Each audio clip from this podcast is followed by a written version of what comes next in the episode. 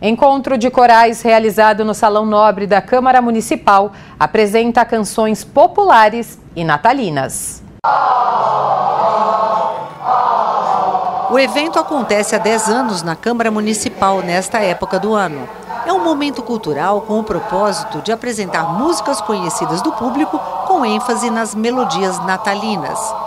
A vereadora Edir Salles, autora da iniciativa, é uma apreciadora das apresentações e ressalta a importância do canto coral. Não é só fazer projetos na Câmara, é fazer evento também que representa a comunidade, que valoriza a comunidade. E esses, esses grandes corais, são, eles ensaiam durante o tempo todo, são grupos de amigos, são grupos de famílias. Então, nós somos hoje uma família, vereadora de Salles, com encontros de corais. Tem que cantar, a gente canta sempre. Porque, a, a, lembra aquele ditado antigo que os nossos pais falavam, nossos avós? Quem canta seus males espanta, né?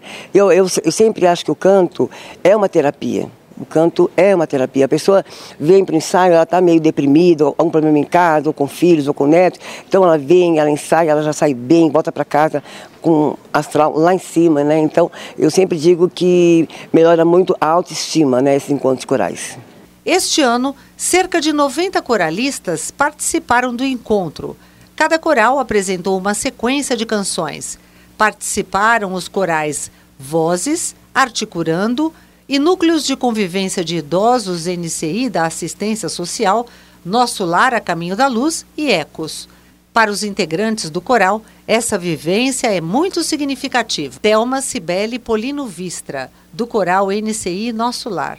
É maravilhoso participar desse coral, porque é, as pessoas são muito é, receptivas é, e assim, é, a gente vê que os idosos precisam mesmo desse, desse movimento, né? E a gente troca muita, muita experiência e eles são muito dedicados. E, trouxe uma, uma experiência muito grande para mim, eu não consigo ficar sem ir nesse coral. Éder Evangelista dos Santos, do coral Articurando.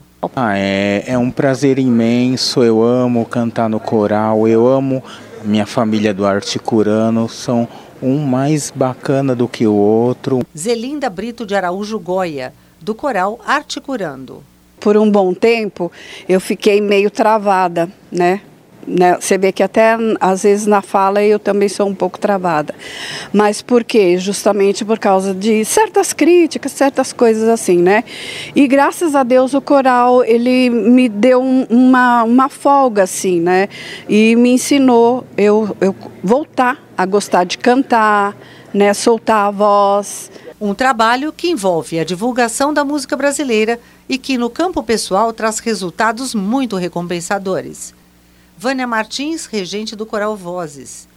É, nós trabalhamos só repertório brasileiro e também trabalhamos as músicas folclóricas. Então a gente tenta resgatar o folclore brasileiro. A gente foca mais na melhor idade e a gente está na caminhada aí há 23 anos já. Luciana Marques dos Santos, regente do coral A Caminho da Luz. O principal, na minha opinião, é a socialização né? Ainda mais que a gente trabalha mais com o público de melhor idade e trabalha a memória, né? Desenvolve muitas áreas, né?